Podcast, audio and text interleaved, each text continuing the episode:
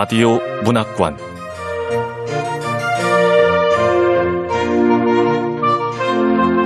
한국 단편 문학 특선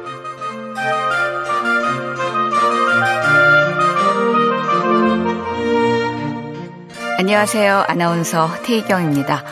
KBS 라디오 문학관 한국 단편 문학 특선 2022 신춘문예 당선작들과 함께하고 있습니다.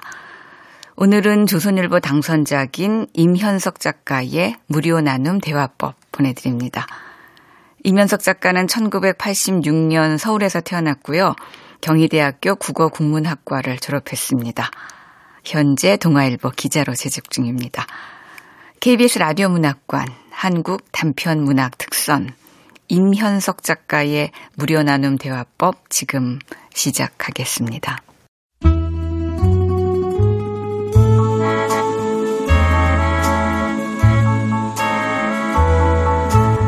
무료 나눔 대화법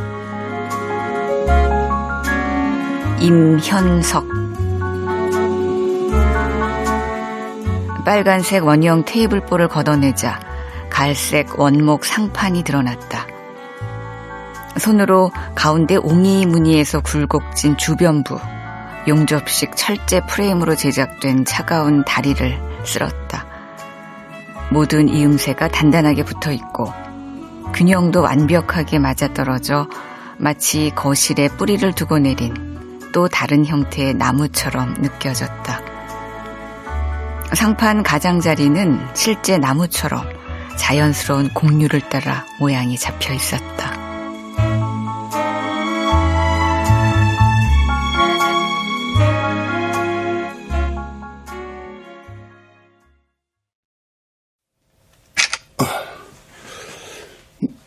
음. 멋지긴 하네. 아내가 11년 전 장인을 통해 주문 제작한 물건이었다. 나는 최근 들어서야 아름다움을 감별하는 아내의 눈이 얼마나 특별했는지 깨닫고 있었다. 반면 다른 사람들은 내가 찍은 사진을 보자마자 알아차렸다. 주문 제작한 식탁. 무료 나눔. 중고거래하는 스마트폰 앱에 무료 나눔이라고 올리자마자 반나절 만에 13명이 연락처를 남겼다. 알림 탓에 소파 위에 올려둔 스마트폰 화면이 수시로 밝아졌다. 그건 며칠 전 아내가 알려준 앱이었고 게시판에 글을 올린 건 처음이었다. 그렇게 빨리 사람들이 몰린다는 걸 몰랐다. 응? 어, 집사람이네. 음. 식탁 연락 많이 왔을 텐데 확인하고 있어? 일요일 소파에 깊게 파묻힌 채로 시간만 흘려보내고 있을 때였다. 어, 막 확인하려던 참이야. 친정은 좀 어때? 어, 여, 여, 여보? 그러나 전화는 이미 끊어진 뒤였다. 평소 친정에 잠시 들렀다 올 때조차 온갖 식재료와 필요한 살림살이를 살뜰히 챙겨오던 아내다. 하물며 미국에 가기로 결단을 내린 뒤였으니 인류 최후 벙커에 실을 물건을 점검하는 물자 담당 행정 공무원처럼 딸에게 줄 음식을 하나씩 챙기고 있겠지. 아내는 신경이 몹시 곤두서 있을 것이다. 아내가 오기 전까지 일을 모두 처리해야만 했다. 조건은 하나뿐이었다. 단, 직접 와서 가져가야 합니다. 우린 그 물건을 치워버릴 생각밖에 없었다. 가장 먼저 댓글을 남긴 이에게 메시지를 남겼다. 그러자 그는 내게 직접 가져다 줄 수는 없을까요? 버젓이 가져가는 조건이라고 남겨놨는데도 직접 가져다 줄 수는 없냐니. 어깨를 다쳐서요. 안타깝지만 제가 해드릴 수 있는 일은 없네요. 혼자 사는 사람이라 옮길 수 없고 물건을 실을 만한 차도 없습니다. 혼자 사는 사람도 아니었고 차도 있었지만 어떤 면에선 모두 진실이었다. 내 SUV 차량 뒷칸은 골프백과 1년 반 넘게 방치해둔 캠핑용 잡동사니가 자리를 차지하고 있었다.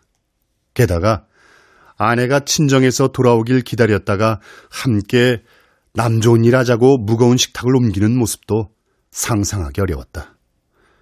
우리가 그런 호의를 베풀어야 할 이유란 없다. 모르는 사람인데다 유일한 조건을 진지하게 고려하지 않았다는 점에선 무례하다는 생각도 들었다. 탈락.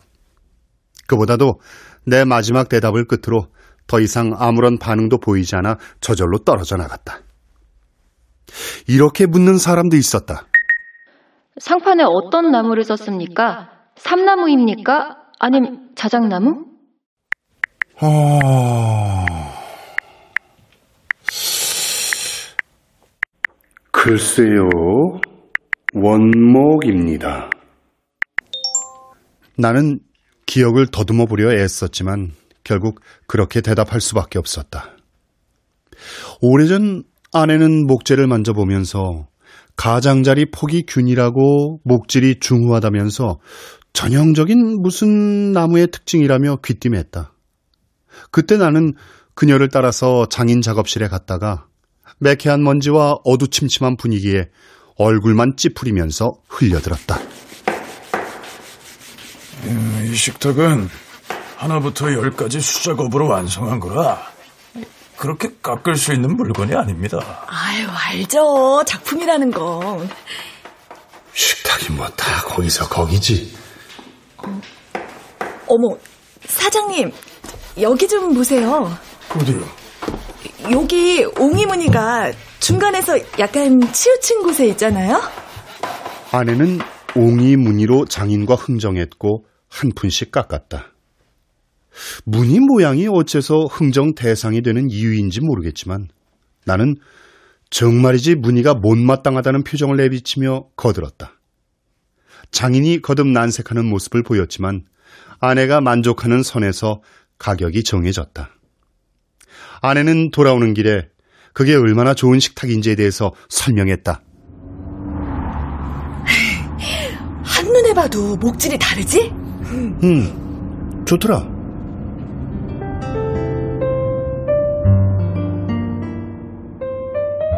나는 그렇게 말하면서도 실은 아무런 감흥이 없었다.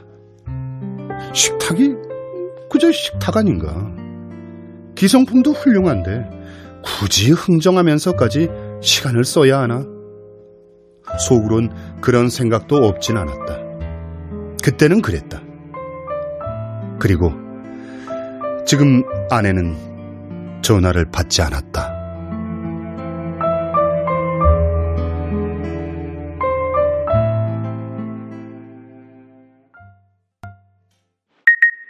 식탁 다리를 하나씩 분리가 가능한가요?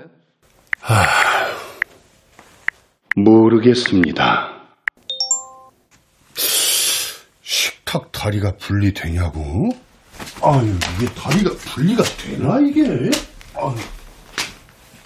핸드폰 카메라 손전등을 켠 채로 식탁 다리를 두루 살펴봤으나 프레임을 통째로 뜯어낼 수는 있어도 하나씩 분리가 되는 형태는 아닌 것으로 보였다. 그 역시 아내라면 알고 있을 것이다. 물건의 내력과 가격, 작동이나 구성 원리, 구조까지 속속들이 알고 있는 사람이었다. 그러나 난 이번엔 아내에게 전화하지 않았다. 주도권이 내게 있다는 사실을 깨달았으니까. 식탁을 가져가겠다는 대기자는 많았다. 게다가 다리를 하나씩 뜯어낼 수 있다면 전부 분리해서 달라고 할지도 몰랐다. 통째로 들고 가셔야 합니다. 저는 상판만 필요합니다. 전기 절단기로 분해할 수 있습니다. 뭐? 전기 절단기라면 용접용 마스크 쓰고 사방으로 불꽃이 튀는 그 작업을 우리 집에서 한다고? 요즘엔 위험해서 길에서도 함부로 안 하는 그걸? 참, 터무니없구만. 죄송합니다. 군대에서 배운 기술이 있어서 절단은 어렵지 않습니다. 아, 참. 어렵고 말고 그런 문제가 아닙니다. 아니, 뭐가 이렇게 까다로워? 무련한 놈인데. 제발 그냥 아무 소리 안 하고 가져갔으면 좋겠다. 의자도 함께 가져갈 수 있을까요? 의자는 아내가 교회 지인들에게 나눠주기로 해서 안 됩니다. 조립식 식탁이라면 분리해서 가져가는 편이 편합니다. 그런 경우 조립비를 받아야 하고요. 제가 조립비를 줘야 한다고요? 조립비는 드릴 수 없습니다. 일주일 뒤엔 꼭 가져갈 테니까 기다려줄 수 있을까요? 그럴 수는 없습니다. 사정이 있어서요. 일주일 뒤엔 꼭 가져갑니다. 아, 나 참. 죄송합니다. 사정은 저한테도 있습니다. 내가 양보할 이유는 없었다. 상대방의 구구절절한 내막까지는 알 필요도 없고 알고 싶지도 않다. 조건이 맞지 않는다면 대화를 그만둬야 한다. 정말이지 내가 알고 싶은 건 지금 가져갈 수 있는지 그뿐이었다. 가능하세요? 가능합니다. 네. 무료 나눔 대화는 이래야 했다. 나는 수신 차단 기능이 있다는 걸 알게 됐고 그들을 모두 차단 목록에 올렸다. 예의 없는 것들. 전부 젊은 것들이겠지? 이제 갓 대학을 졸업하고 직장을 가졌거나 아니면 사회생활 경험이 많지 않은 그런 어린애들은 자기 목과 권리만 요구하고 남을 배려하는 성향이 떨어진다고. 나는 아내에게 새로 부서에 배치된 젊은 직원들을 보면서 자주 불평해왔다. 식탁 상판만 들고 나가겠다는 메시지를 보면서도 제멋대로인 신참들의 얼굴을 떠올렸다. 평소 아내는 젊은 사람이 다 경우가 없는 것은 아니라고 했지만 적어도 내가 봐온 요즘 신입사원들은 대체로 그렇다고 했다. 최근에도 그랬다.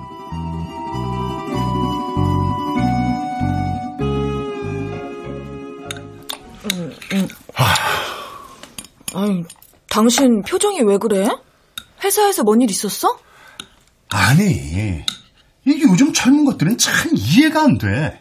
아, 또 왜? 아니, 이제 갓 입사한 옆부서 재경국 사원이 말이야.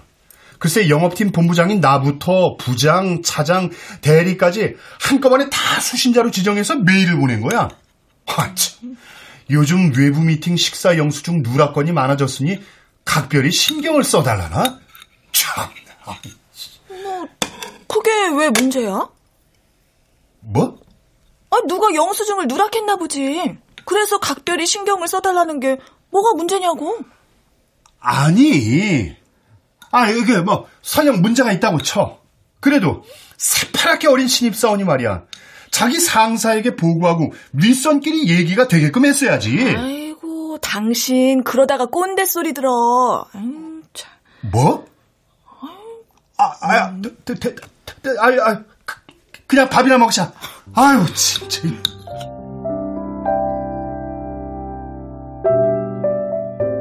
나이가 먹어갈수록 비슷한 연배가 편했다.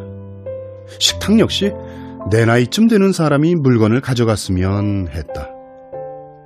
사소한 것쯤은 대수롭지 않게 여길 적당한 여유가 있고 작은 호의에도 음 머쓱해하고 상대에게 피해가 가지 않도록 배려하는 태도를 갖춘 사람이길 바랐다.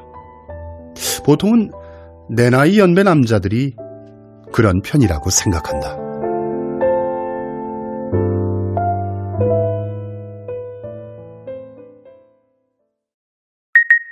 언제 가지러 가면 좋은지 시간을 알려주시면 고맙겠습니다. 그래, 이래야지. 그는 아무것도 묻지 않았다. 시간을 알려달라는 게 전부였다. 그게 좋았다. 그는 13명 중에서 아홉 번째였다. 오늘 언제든 가능합니다. 그건 나도 마찬가지. 나는 내 전화번호와 함께 우리 집 아파트 호수를 전달했다. 그러자 채팅창 말풍선 안에 점점점 표시가 나타났다. 상대방이 뭔가를 쓰고 있다는 의미였다. 이내 글자가 떠올랐다. 가깝네요. 지금 가지러 갈까요? 집에 있습니다.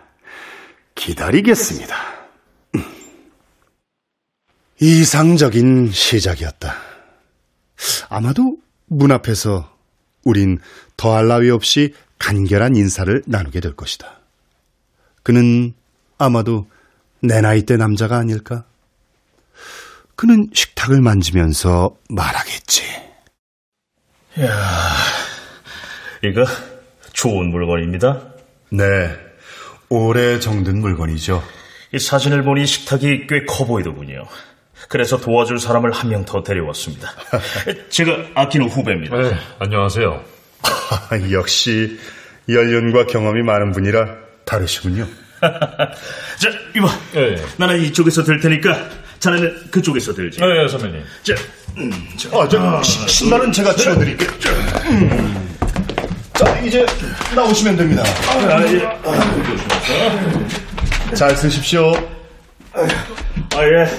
아, 이거 어떻게 감사 인사를 해야 어, 할지. 내려놓지 마시고요. 조심하시고 살펴가십시오. 예, 고맙습니다. 잘 쓰겠습니다. 네.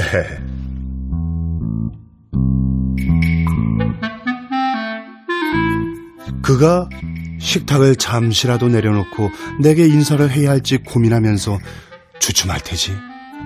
그럼 나는 황황히 말리면서 조심히 살펴가시라고 할 것이다. 그러면 남자가 고맙다고, 잘 쓰겠다고 말하겠지. 그리고 나는 잠시 그를 태운 엘리베이터의 문이 닫히길 기다리겠지. 문이 닫히면 나도 집 안으로 들어가면서 끝. 하, 그건 내가 생각하는 완벽한 무료 나눔이다.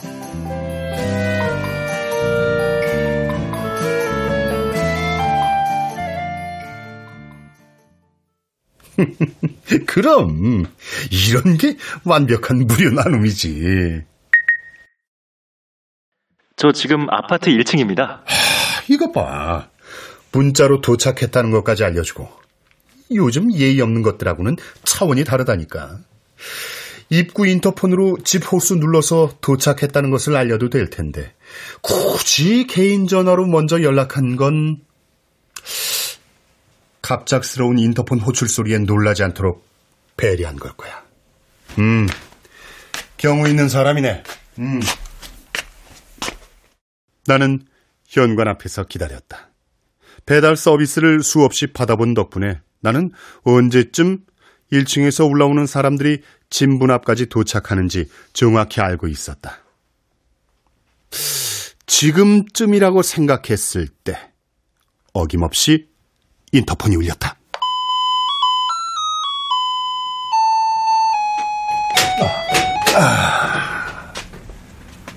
안녕하세요. 아, 예. 20대 중후반 정도였을까? 한 명은 왜소한 편이었는데 티셔츠 위에 낚시터에서나 볼 것 같은 얇은 회색 나일론 조끼를 덧입고 있었다. 이런 스타일이 유행인 건가? 아무리 생각해도 티셔츠 위에 왜 거추장스럽게 조끼를 덧입는지 이해할 수가 없네. 달라붙는 청바지에 어두운 색 벙거지 모자와 선글라스까지. 이게 유행이라면 요즘 애들한테는 답답하게 보이는 게 유행이란 얘긴데. 다른 쪽은 두툼한 편에 키도 커서 다부진 편이었는데 홍학이 그려진 노란색 하와이안 셔츠에 반바지 차림이었다. 그리고는 머리에 뭔가 잔뜩 발라 뒤로 넘긴 채였다.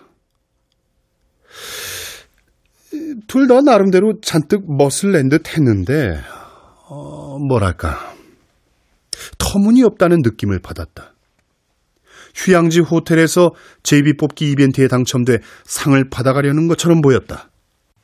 저희는 무슨 상을 받게 되나요? 빨리 상 주세요. 빨리요. 빨리 줘요. 이렇게 물을 것 같다.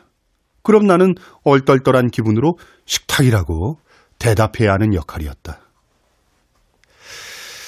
무료 나눔 식탁을 가져가기에 적당한 복장이란 게 따로 없지만 휴가 가는 기분과는 다를 텐데. 딱 붙어서 움직이기 불편한 청바지에 시야를 가리는 선글라스, 그리고 지나치게 펄럭거리는 홍학 하와이안 셔츠라니. 식탁을 나르기 좀 더 편한 복장을 입고 오는 편이 낫지 않았을까? 다녀왔습니다. 어, 피곤하지? 와서 과일 좀 먹어. 아이고, 오늘 신입사원 옷틸라는데 옷 꼬라지가, 야 아니, 요즘 젊은 애들은 상황에 맞는 옷을 입는 게 왜 중요한지 모르는 경우가 태반이라니까. 저, 너도 다음에 사회생활 할 테니까 잘 들어둬. 상황에 맞지 않는 옷을 입으면 호감을 얻지 못해. 호감을 얻지 못하면? 뭐? 아이고, 어떤 식으로든 불이익을 얻게 되지. 그때 나는 대답하면서 눈살을 찌푸렸던 것 같다. 그들에겐 어떤 불이익이 있을까? 나는 그들에게 더 친근하게 굴 수도 있었지만 그러지 않았다. 나는 이 식탁이 얼마짜리인지에 대해서 설명해 줄 수 있다. 상판에 어떤 나무를 썼는지는 나 역시 정확히는 모르지만 하여간 꽤 비싼 돈을 들여 산 좋은 식탁이라고. 그들이 얼마나 횡재를 한 것인지 알려줄 수 있다. 그러나 그러지 않는다. 불이익인가? 뭐 그렇다고 생각한다. 값어치를 아는 것은 중요하다. 살아가는 데 있어서 그렇다.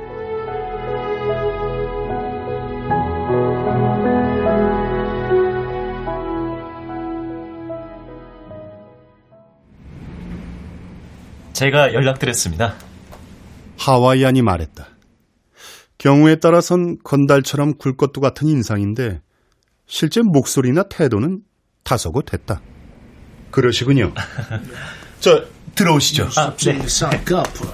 풀려버서 내 얼굴 뱃살 가려 어디서 발가락 언제 올려 선글라스 딱 예. 되도록 복장이나 외모에 대해선 잊어버리자. 식탁만 가져가면 되잖아. 근데 선글라스 쪽은 좀 더 독특한 사람처럼 보여. 자기 세계 안에 빠져 있는 것처럼 혼자서 뭔가 중얼, 중얼, 리듬이 실려 있는 것 같아서 노래란 건 알겠는데, 랩인가? 너는 하와이안 여긴 방송 구간 내두 눈에 선글라스 껴서 검은 밤 안에 언젠가 들어가고 말 거야 네 맘에 찾아가도 겨울 like Elsa 어, 좋은데? 선글라스가 웅얼거리는 건 혼자 웅얼거리는 거고, 누군가를 방해할 만큼 큰 소리는 아니지만, 그래도 세상살이의 중요한 원칙을 깨뜨리는 것만은 틀림없어. 남의 집에 들어와서 뭔가 할땐 허락을 받아야지. 남의 집에선 그게 원칙이거든. 여기는 11년 전 아내가 얻은 정보 덕분에 이 집을 샀고 그 후 매달 대출금을 조금씩 갚아가며 애지중지 지켜온 곳이라고. 내 공간이란 말이지. 그게 어떤 의미냐면은 여기 32평 안에선 내 허락을 받아야 한다는 말이야. 랩이든 노래든 춤이든. 그러나 그들에게 어떤 충고도 남기진 않았고 되도록 그들의 모습에 대해선 신경 쓰지 않겠다고 마음 먹었다. 그들은 남이고 이건 그냥 무료 나눔일 뿐이지 않은가.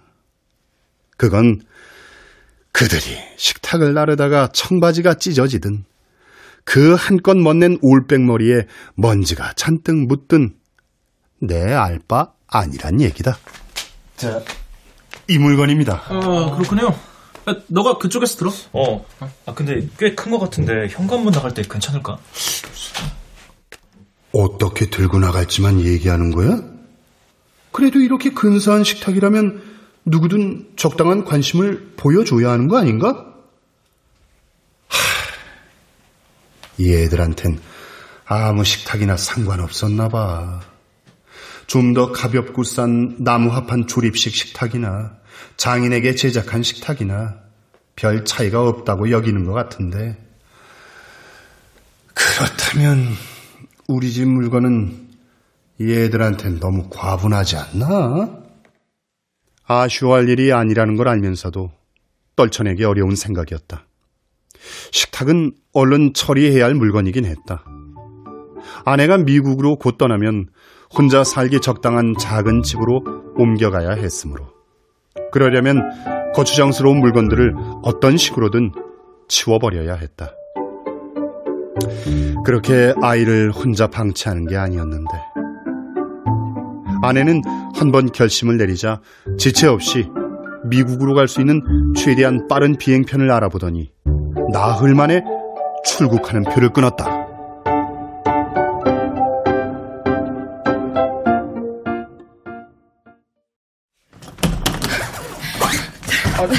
한동안 그곳에서 살 거야.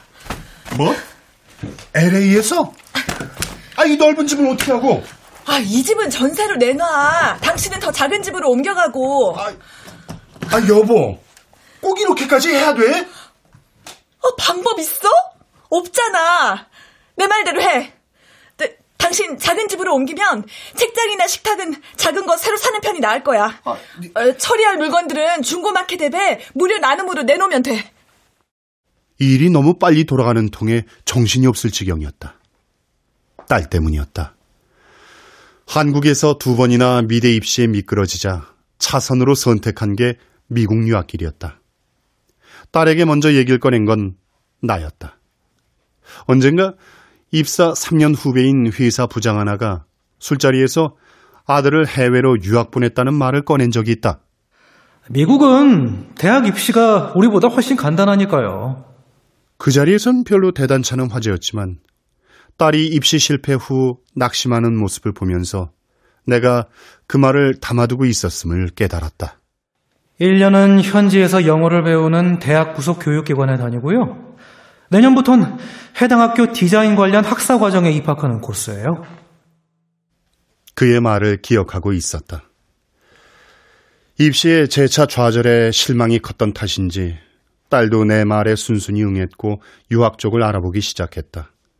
아내는 자신이 알아보고 등록시켰던 입시학원들의 문제가 있었다며 자책하던 터라 유학 자체를 말리진 않았다. 다만 아내는 딸아이를 혼자 보낼 수 없다면서 한사코 자신이 함께 가야 한다고 했는데 군말 없이 부모 말을 따르던 딸이 그것만큼은 거부했다. 나 스물 하나야. 혼자 살아갈 수 있는 나이라고. 유학, 나 혼자 갈 거야. 아니면 안 가. 혼자 가는 것. 그게 유일한 조건이었다. 혼자 살아갈 수 있는 나이라. 그 나이 자체는 그런 나이일지도 모른다. 그러나 아이의 인생과 관련해 늘 결정을 내리는 쪽은 언제나 아내 혹은 나였다. 우리에게 딸은 그저 보듬어야 하는 어린애였다. 결과적으로 아이가 혼자 떠나갈 수 있게 허락했는데 아이가 혼자 독립할 수 있는 힘을 이참에 기를 필요도 있다고 생각해서였다. 그러니까 아이의 요구를 수락한 건 오히려 혼자 살아갈 나이라는 말에 동의하지 못했기 때문이었다. 아이를 혼자 보내기로 한 건 오판이었을까? 그렇게 빨리 후회할 일이 생길 것이라곤 예상하지 못했다. 첫 3개월 만에 딸은 자신이 왼팔에 깁스를 했다고 알려왔다. 뭐? 깁스를 했다고? 왜? 많이 다쳤어? 스케이트보드 타다가 도로에서 미끄러지면서 다쳤어. 아, 스케이트보드는 왜 타? 얼마나 다친 거야? 아, 넘어지면서 팔을 땅에 디뎠는데 심하게 꺾인 거야. 아, 스케이트보드는 뭐야? 아, 여기 와서 배우기 시작했어요. 아, 저, 뭐, 그 정도면 다행이다. 그, 다음엔 좀 더 안전한 취미를 찾아봐. 안전한 취미예요. 그저 재수가 좀 없었을 뿐이죠. 딸은 대수롭지 않다는 듯이 말했다. 그러한 말투를 쓰지 않던 아이여서 그때 이미 조마조마한 마음이 들었다. 뭔가 더한 일이 벌어질 수도 있을 것만 같은 불길한 예감 같은 것이 스쳤다. 돌이켜보면 차라리 스케이트 보드 쪽이 더 안전한 취미라는 건 부인할 수 없다. 5개월 후 아이는 병원에 입원했다. 그 소식을 전한 건 딸이 아니었다. 아내에게 연락한 것은 현지 어학원 행정 직원이었다. 아, yes. hospital 병원 motorcycle 네, boyfriend 아내는 현지 직원의 빠르게 흘리는 영어를 이해하기 힘들었지만 병원이란 단어와 모터사이클이란 단어와 남자친구란 단어를 알아들었다고 했다. 그것만으로도 어떤 종류의 사고가 벌어졌는지 짐작했다. 병원도 남자친구도 모터사이클도 그 어느 것도 우리 부부가 편안하게 받아들일 수 있는 단어가 없었다. 스케이트 보드보다 더 낯선 조합이었다. 딸은 전화를 받지 않았다. 아내는 병원 연락처를 받아두었고 영어를 잘하는 대학생 처족 아이에게 시켜서 무슨 일이 벌어졌는지 대신 확인했다. 아, 그게 헬멧을 쓰지 않았더라면 죽었을 수도 있었대요. 그리고 남자친구가 아니라 남편이라는데요. 저, 지금 바로 이모한테 전화 안 하면 이모가 당장 미국으로 갈 거라고 전했어요. 지금 전화 올 거예요. 그래, 알았다. 아, 뭐래? 애하고는 통화됐대? 얼마나 다친 거래?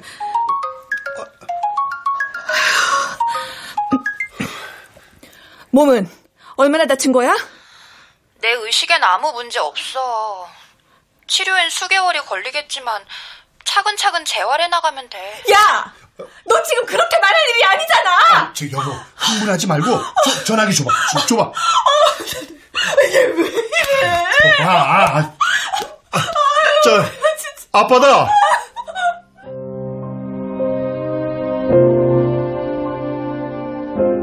전화기를 건네받은 내가 남자친구에 대해서 캐물어도 딸은 아무런 말도 꺼내지 않았다. 아내는 서둘러 미국으로 가는 비행편을 알아보기 시작했다.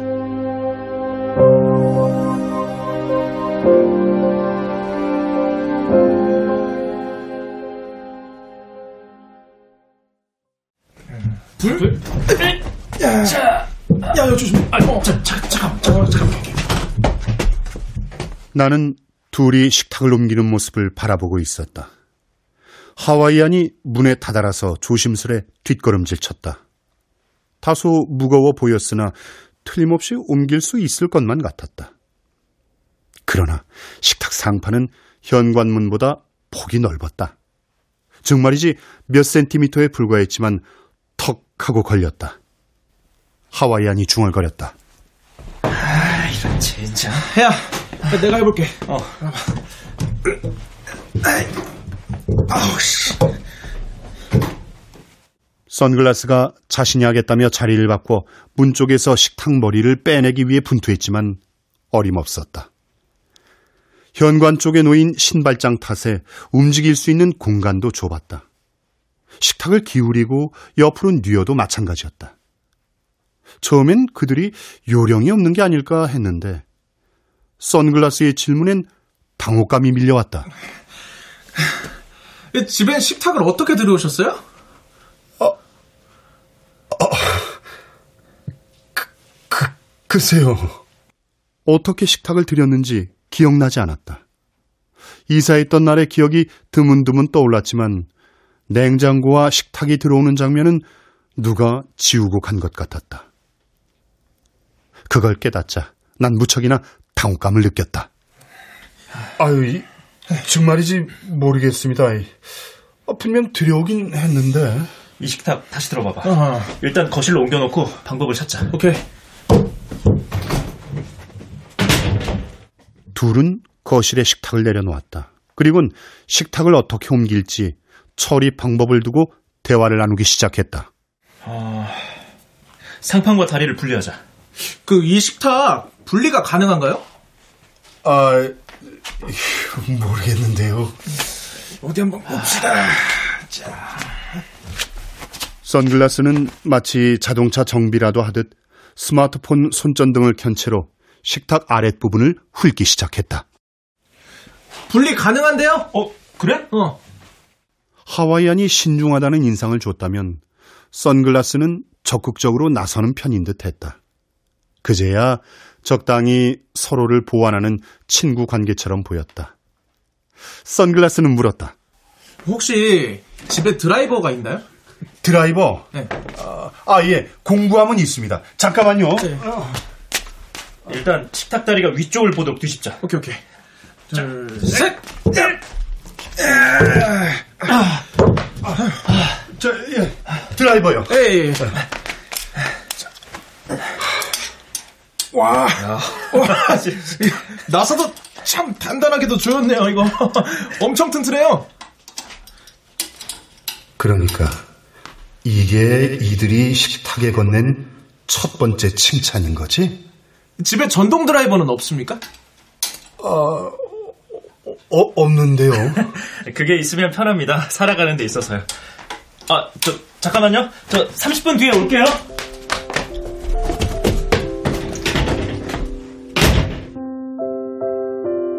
그 말은 나뿐만 아니라 부질없이 드라이버를 돌리던 선글라스 쪽에게 한 말이기도 하다.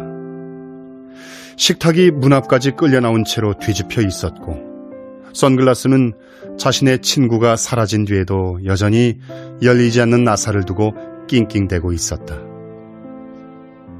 일이 복잡해진 것은 누구나 식탁을 쉽게 나를 수 있다고 여긴 내 차고 때문이라고도 할 수 있는 일이었다. 나는 앱 게시판에 그저 원목 식탁이라는 설명을 남겼을 뿐이다. 그것 외엔 아무런 특기할 만한 게 없다고 생각했으니까. 식탁의 밑바닥을 훑어야 하는 상황 같은 건 상상하지도 못했다.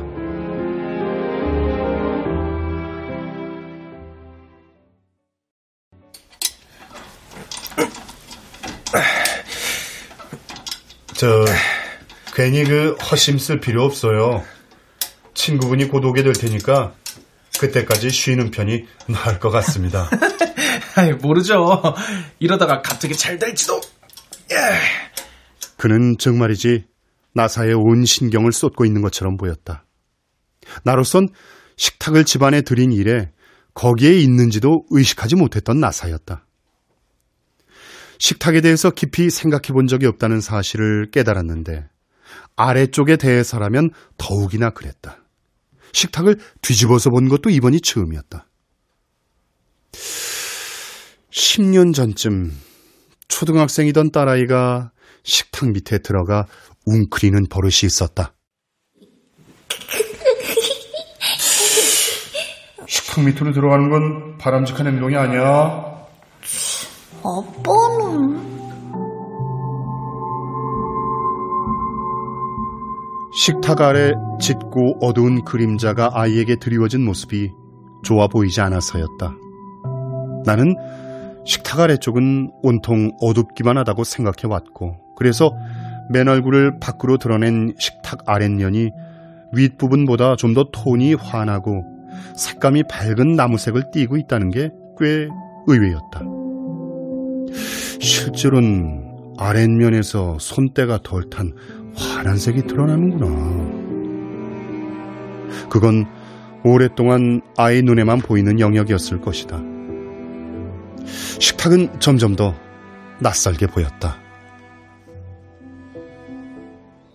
식탁에 대해서라면 알고 있는 게 많지 않았고 설명해 줄 수 있는 말도 없었다. 그러니 애쓰고 있는 선글라스에게 해줄 말이 있다면 식탁에 관한 것은 아니었다. 잠시 생각 끝에 내가 알고 있는 걸 하나 간신히 추려서 말해줄 수 있었다. 저, 마음대로 되지 않는 일도 있습니다. 너무 애쓰지 마세요. 다른 방법이 있을 겁니다. 아, 예. 아이고, 저 땀 좀 봐. 저, 잠시만요. 만국의 멜로디, 느낌 배 순나그 여자 마디 위에 기가 라인. 있었는데. 배트 위에 덧치돼서 그게 밤날 우리 느낌도 리듬도 난 hold the line, yo. hold the line. 저, 이거 그냥 물이에요. 아, 예. 고맙습니다. 야, 친구 오려면 한참은 걸릴 겁니다. 할 일 없이 남의 집에서 미적거리기 난처하다는 말로 들렸다. 그가 물잔을 비우자마자 이내 뭐랄까 어색한 공기가 집안을 감쌌는데 누구랄 것도 없이 우린 같은 분위기를 느꼈던 게 틀림없다. 아, 뭐 이웃에게 방해가 되지 않는 선에서라면 노래를 부르셔도 좋고요. 아, 들렸어요? 아, 죄송해요. 저희는 남자 둘 여자 하나로 이루어진 인디 힙합 그룹인데요. 그 새로 만든 랩을 좀 연습하던 중이었거든요. 아. 전 조용히 새로 쓴 랩 가사 외운다고 생각했었는데 아, 마치 제 속마음이 드러난 것 같은 기분이네요. 뭐 랩이어도 좋습니다. 아 예. 내 웃긴 얘기 내꿈 가십 짬투 퍼벅해 차베 소시지 지금 당장 노래방으로 내가 거실을 서성거렸고 그가 자신만의 랩에 몰두해 있는 동안 하와이안이 누르는 인터폰 소리가 들려왔다.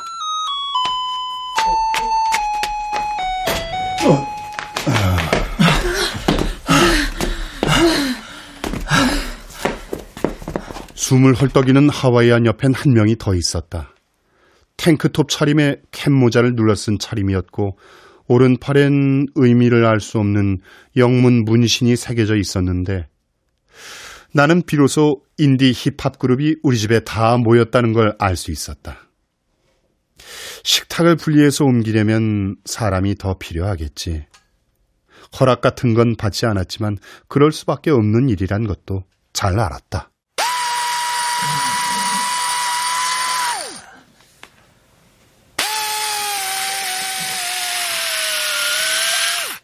전동 드라이버를 이용하자 다소 터무니없다는 기분이 들 정도로 수월하게 식탁이 분리됐다. 문신과 하와이안이 금속 식탁 다리를 앞뒤로 잡은 채로 문 밖을 빠져나갔다. 그건 마치 훌륭한 사냥꾼들이 동물의 다리를 들고 움직이는 것처럼 보였다. 그리고 하와이안이 집 안으로 다시 돌아와서 선글라스와 상판을 마저 들고 엘리베이터 앞으로 옮겼다. 그걸 옮기는 모습만 봐도 상판이 꽤 무거운 물건이란 걸알 수 있었다. 무게도 무게지만 부피가 커서 이들이 분리된 식탁을 한꺼번에 옮기기란 불가능해 보였다. 그러니까 정말이지 하는 수 없었다. 나는 하와이안을 보면서 고개를 끄덕였다. 그들은 손사래를 치면서 사양했지만 그렇지. 거기.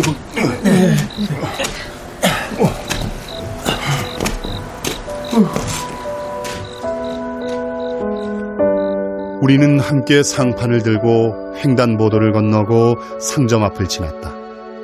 다리를 들고 있는 두 명이 뒤따랐다.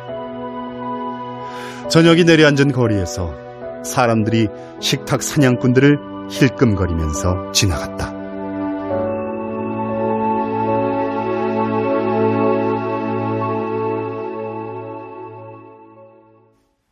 도착지는 엘리베이터가 없는 5층짜리 상가 건물의 옥상이었다. 옥상에 작업실이 있다고 했다. 옥상에 도착하자 나는 숨을 거칠게 몰아쉬었다. 정말이지 전형적인 옥탑방이었다. 거기엔 평상이 있었는데 난 그쪽으로 비틀비틀 다가서서 뻗어버렸다. 어! 아유! 아유! 이거 주스 좀 드세요. 아, 에, 아유. 아우. 하와이안이 내게 종이팩 포장 주스를 건넸다. 온몸의 감각은 빨대가 닿은 입술에 몰려 있었다. 평상에 누운 채로 하늘을 바라보면서였다. 그 사이 그들은 식탁을 조립하고 있었다. 그건 집안에 드리는 용도가 아니었다. 오케이. 다 됐다.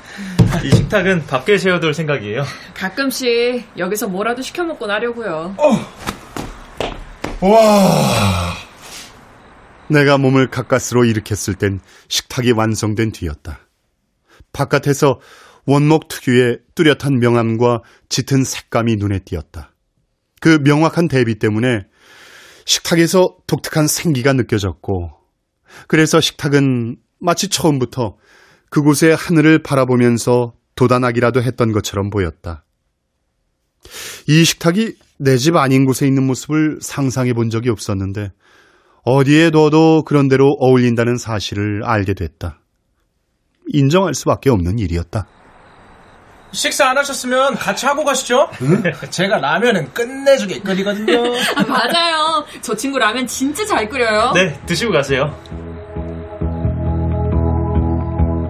그들은 그곳에서 번갈아가며 랩을 흥얼거리면서 하와이안이 젓가락을 내왔고 문신이 냄비를 가져왔다. 나도 그때 마침 부르고 싶은 노래가 있어서 조용히 흥얼거렸다. 20대 때 유행하던 댄스 가요였다. 그러고 보니 그게 그들의 랩과도 비슷하다는 생각이 들었다.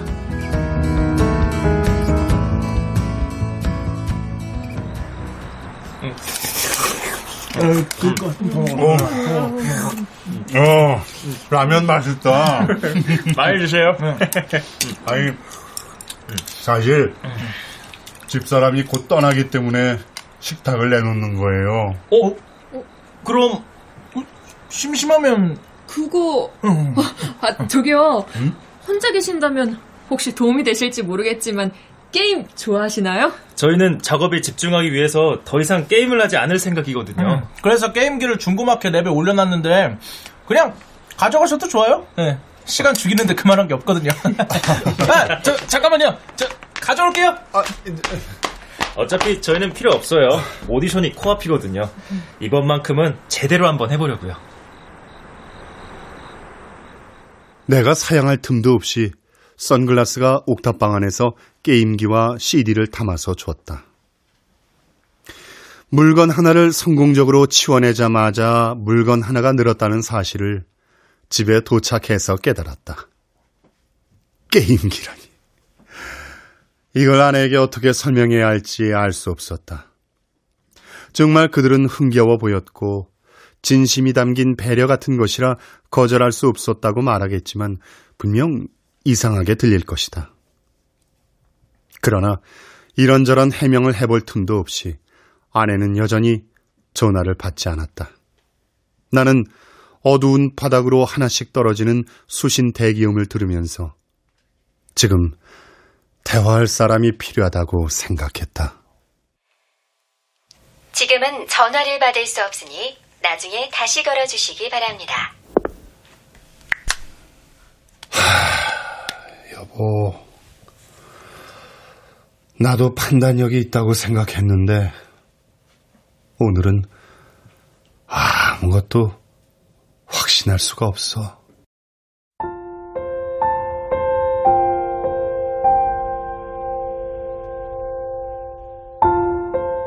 집안은 적막했고 나는 그대로 스마트폰 화면을 한참 바라보았다.